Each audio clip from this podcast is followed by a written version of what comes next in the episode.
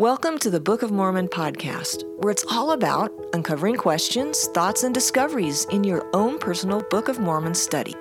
I know it seems crazy, but for over four years, I've been writing out the Book of Mormon, word for word, sentence by sentence, paragraph by paragraph. It's amazing what we can learn when we slow down and give space for personal revelation and insights beyond our normal reading pace. I'm Susan Gardner, a convert, a cyclist, and a Zuma to eight amazing grandkids. Come with me as we unveil new perspectives and understanding as I continue to write out the Book of Mormon. Hello, everybody. This is your host, Susan Gardner, and you are listening to Writing the Book of Mormon podcast, episode 5. Now, before we get started, I'd like to tell you something that happened to me this week. I came home from an exceptionally nice bike ride the other day and I can't remember what day it was, but I remember that at one point I was riding on a perfectly smooth road. Now, that's kind of unusual here in San Diego because there's lots of cracks and potholes, but on this road I remember it was very smooth and nice to ride on. I was getting all green lights, which is another very unusual thing. And the wind was at my back. These things are really great, but you know what's the best part about this ride? Nobody honked at me. I mean, it was a really great ride. In fact, I got home, I recognized that I had gone faster than I had in about probably about two years, and I sat down in front of my computer, still feeling a bit euphoric about this ride. And I scooted my chair up closer to the desk so I could record this route that I just completed. And as I did so, I looked down and I saw a horrible sight. Yes, I saw a greasy impression of chain links perfectly imprinted on my calf. Suddenly, all the happiness drained out of me, and I was filled instead with such disappointment. Oh, great! That's just great! I wondered how many miles I rode and how many of those miles other riders saw me with that on my leg. Jeez, I knew what a beginner blunder this was. It made it worse because I consider myself hardly a beginner. I mean, after all, I've ridden thousands of miles, 30 or 40 century rides, and over a half dozen double centuries in the past 10 years. Yet I still come home with this on my leg. What is the matter with me? Do you know there's even names for this oily stamp of disconcerting gunk? Some of the names I've heard it called are shark bite, amateur mark, and noob tag? Noob? I don't even know what that is. But it doesn't seem to matter because evidently that's what I am anyway. Wow just wow. About this time, you might be thinking, nice story, Susan, but um, we're wondering what this has to do with writing the Book of Mormon.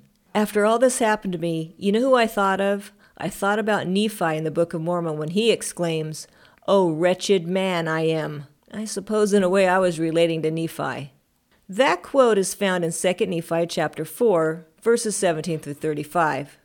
I believe it's commonly referred as the Psalm of Nephi or Nephi's Lament, something like that. I remember this lament of Nephi's. In fact, instead of just writing it out, I did something different with this well known verses that it helped me tremendously. What I did is something I called dissecting dialogue. There are many amazing sermons found in the Book of Mormon, but because this one from Nephi is shorter and easier to break down, I'll use it for an example. Here we go. First, it's easy. I signed on my computer and I logged onto the church website. Under libraries, I clicked scriptures and then I chose Book of Mormon, found 2nd Nephi, and I went to chapter 4. Right clicked, hold down and drag to highlight only verses 17 through 35. I right clicked again, I copied, and then I pasted those verses on a blank page in my Word program. Now, with only 18 verses to think about, this made it easier for me to focus on just the verses in front of me. Next, I read through those verses. As I read through, I focused on noticing verses that were similar in emotion. I gave the verses that I deemed as similar a color.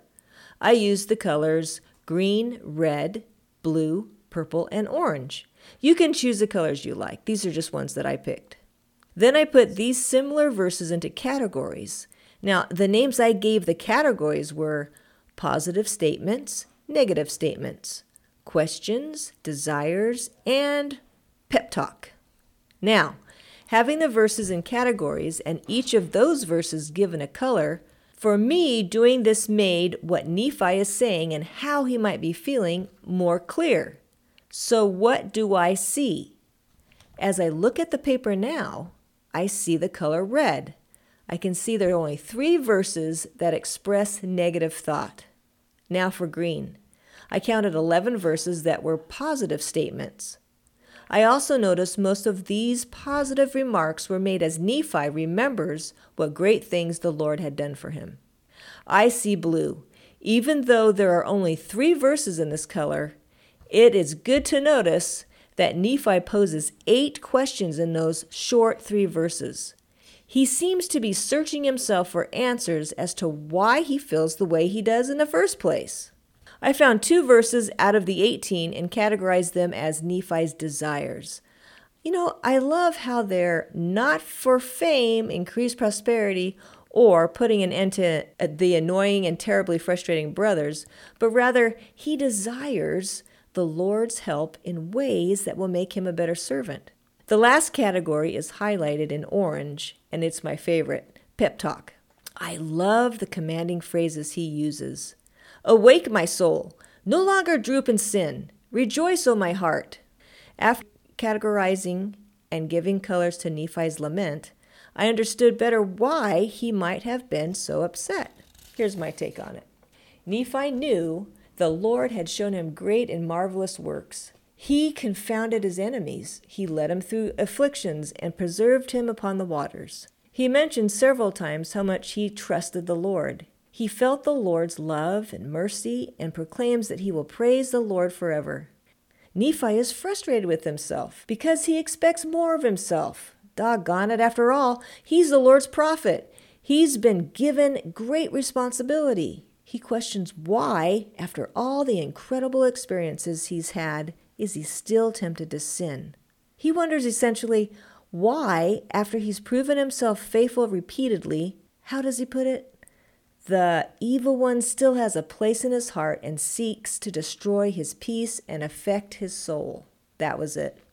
Those are great questions, Nephi. I can relate. I have felt the same type of frustration with myself on a far different level, of course, but the feelings are the same. At times, we both feel overwhelmed by our weaknesses. But you know what?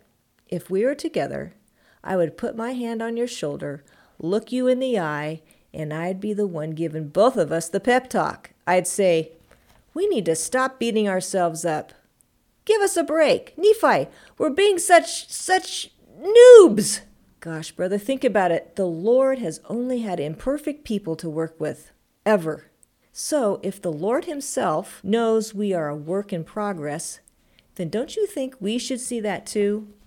When I read Nephi's lament, I discovered Nephi set an example of excellence of what to do when we become frustrated and overwhelmed because of our weaknesses. He showed us we should be what? More positive, he showed us by remembering all the times the Lord has blessed us to witness his great and marvelous works. We need to remember how he confounded our enemies and has led us through afflictions. We will be reminded that the Lord is always with us, no matter how weak or unworthy we feel.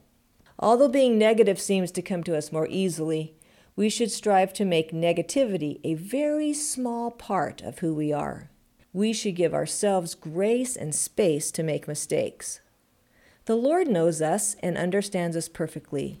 He sees our potential, and we need to remember we are His work in progress. Lastly, I rediscovered through Nephi's example we need to give ourselves much needed daily pep talks. I'd say more exclamations of, Rejoice, O my heart, and less, Oh geez, I've got grease on my leg. After reading the Psalm of Nephi, something I've read many times before, it's good to know I can learn something new by doing something different. So can you. Try dissecting a dialogue. You don't have to do it the way I did. Do it your way. Find a method that makes sense to you. You'll be surprised how much you learn because you know it's not important you discover it first, it's more important to discover it for yourself. Slow pace, give space. If you like this episode, please subscribe to the podcast and share it with a friend who also loves the Book of Mormon. And if you're on Facebook, be sure to like our page and join our community. You type in Writing the Book of Mormon Dash Discussion Group. This will keep you up to date and current with new topics and conversations surrounding our study.